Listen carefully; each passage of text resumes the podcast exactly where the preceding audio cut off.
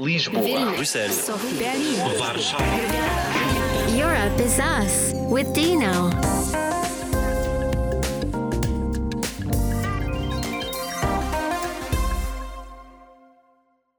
Europe is us, but who are we? Stay with us and you'll find out. I'm Dino, a journalist from Slovenia, and I'm delighted to be your host in this Europe is Us podcast, a podcast made by youth for youth. It's 2024, the year of European elections, and I'll be very happy to talk about this more in our future episodes as well. Topic of the day today is no clue about politics. Guest of the day is Sofia from Slovakia. Now, don't mess the countries up. Slovenia, Slovakia, and the flags are also quite similar, but we both wouldn't be very happy if you messed those two up. So, a Slovakian voice here with us today. Sofia, please let us know more about yourself. I'm uh, 23 years old. I come from Slovakia. Um, and I'm currently finishing my master's degree in international relations uh, in Czech Republic. Um, and I also work in an NGO that's dedicated to uh, debunking disinformation and false narratives, which is directly tied also to uh, elections and politics and uh, everything related to that. So you studied in Czech Republic, you went to Erasmus in Slovenia. Um, would you say that you're not only Slovakian, but European too? Uh, I do. I also forgot to mention that uh, I studied uh, also European studies during my during my bachelor's. Uh, so I'm also very well informed on European politics as well. And we're moving on with the topic of the day. I think we both agree that youth is not informed enough about politics. So, my question is Is youth making enough big of an effort to know more about politics? Um, maybe I will look at this from more of a perspective of a Slovak person. So, I will be kind of biased. Uh, and if you asked me this question maybe a couple of years ago, I would be very pessimistic and say that uh, we do not make enough effort. And that used to be my opinion for many years.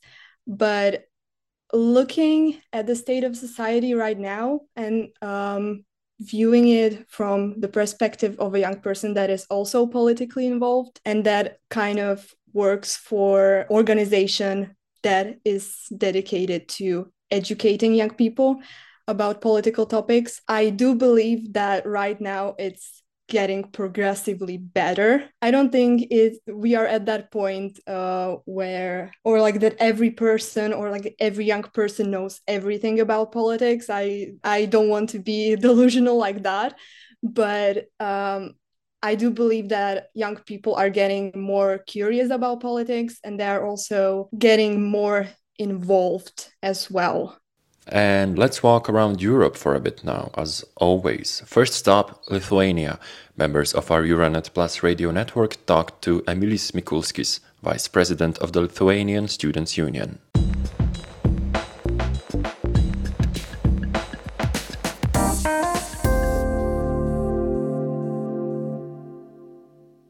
Mes matom, kad bet kokiu atveju, kai tai yra susijęs su žmonių žiaurumu, When it comes to cruelty, the tragedy of another, or when it touches me directly, I become more interested in what is happening, how, where.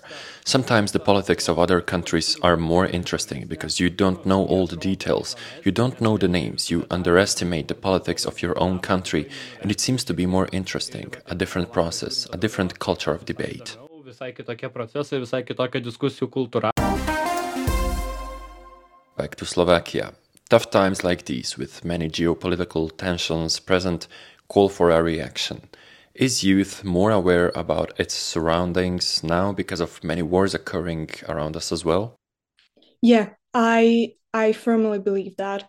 Um, I also think that uh, from Slovak point of view, um, it has been a very very big topic here and a very a serious topic um, and it has controlled uh, media and uh, social media discussions and basically every aspect of communication for the past two years here because of the reason that it's so close um, and because of many historical aspects of it and also because of the media coverage of it and how giant it has been as well. Um, and I really, um, really um, feel with the with the opinion of of the person because um, it really is like that right now. And in your opinion, who is responsible to inform young people regarding politics? Is it the educational system, schools, or NGOs maybe? Okay, I think that it, there is a difference between um, being responsible and um, kind of being involved uh, in the process uh, because you want to be. Um, I firmly believe that the initial education about politics should be acquired as early as in school because if a child is not taught these things and is not interested in learning more about politics themselves because sometimes they do not even know that they should be interested uh, then they finish school and go and vote even if they have no idea what the national political system is about what the legislative process looks like in the country or in the context of European elections, what the various European institutions do, or what the European Parliament, to which we elect our MEPs, actually does. And uh, that I believe is quite dangerous. Uh, therefore, I think that school curriculums should reflect this and dedicate more than, let's say, one 60 minute lecture to explaining the national political system. And the same goes for European politics. And I also think that parents being involved in this process is an important thing. Still, um, I think only to some extent, as not to project the political views of parents onto their children, which I have seen done many times.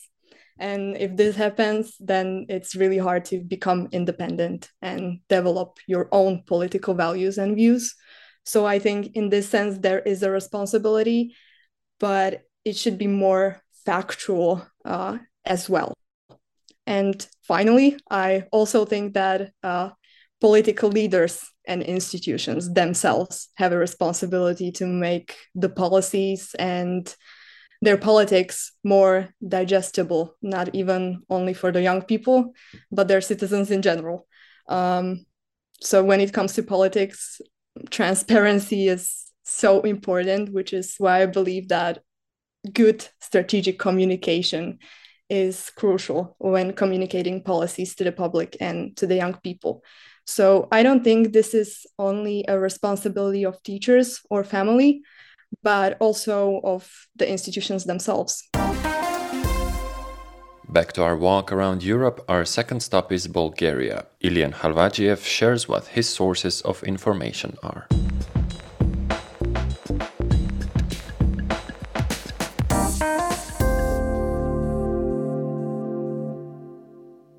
I have been interested for many years now, and my interest started from politics here in Bulgaria, internet sources, YouTube channels where they talk about political topics, and I started to develop an interest. And then I started to get more and more interested. I don't watch TV. I don't get much information from news and stuff, more from social media.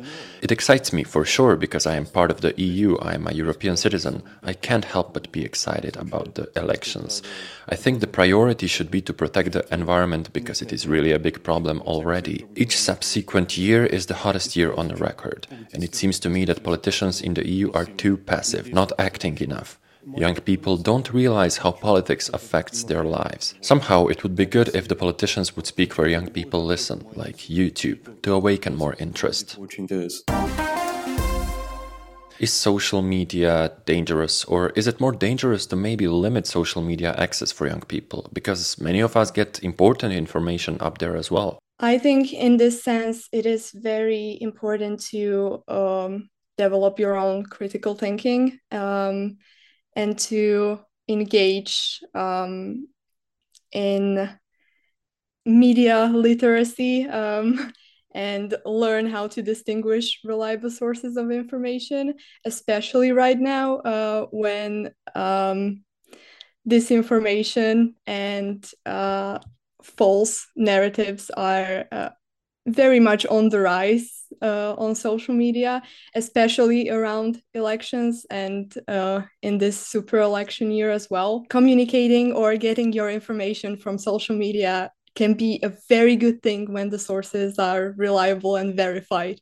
But uh, fake news are also a var- variable that cannot be disregarded in this process. Um, and I really don't want to get into details about all the dangers of this because, as I said, we would be here for another few hours.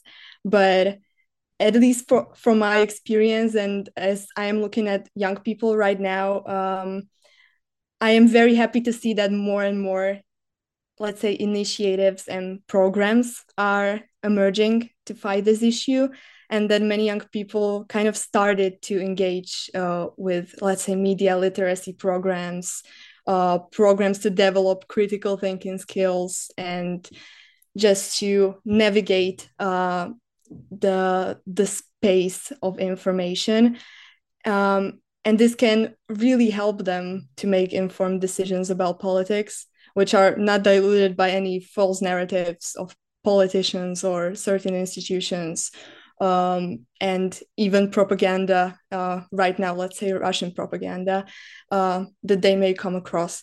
Um, for me um, i am it, it kind of pains me to admit that but i'm not used to watching tv for example. Um, i do not follow uh, media. Um, but I take my information directly for, from the sources. So let's say um, European institutions or um, different ministries uh, when we are talking about the, the national level. Um, and um, but I think it has a lot of to do with me not being trusting of a lot of sources and me wanting to verify every information that I come across um, because I work in that space and I see uh, how much bad it can do. Um, so I think it's I think it's important.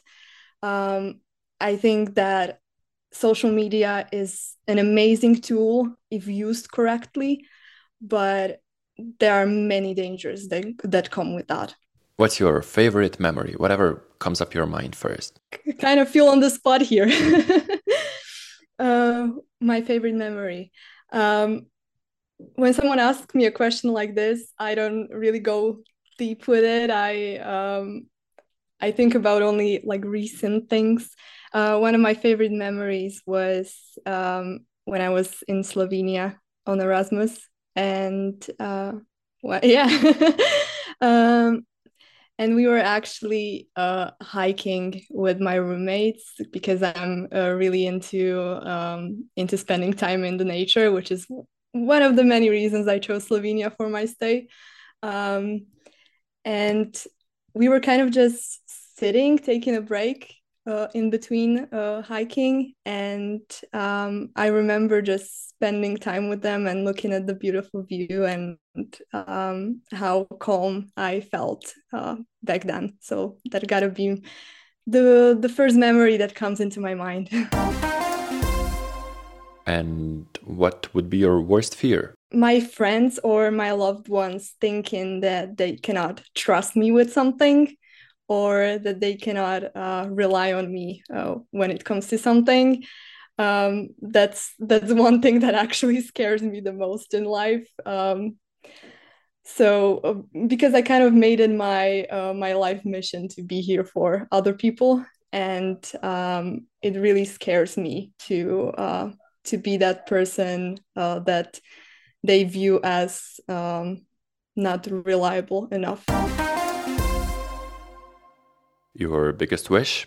My biggest wish um, maybe it's it's super naive um, but i wish that we lived in a much more um, accepting society because I see every day a lot of hate, um, especially since I work with social media. Um, and um, I just wish we loved each other a little bit more. Thank you, Sophia, and thank you all for your attention. Don't forget to subscribe to the podcast and listen to what we have to say because Europe is us. Lisboa, Vilnius, Berlin. Warszawa. Obrigada.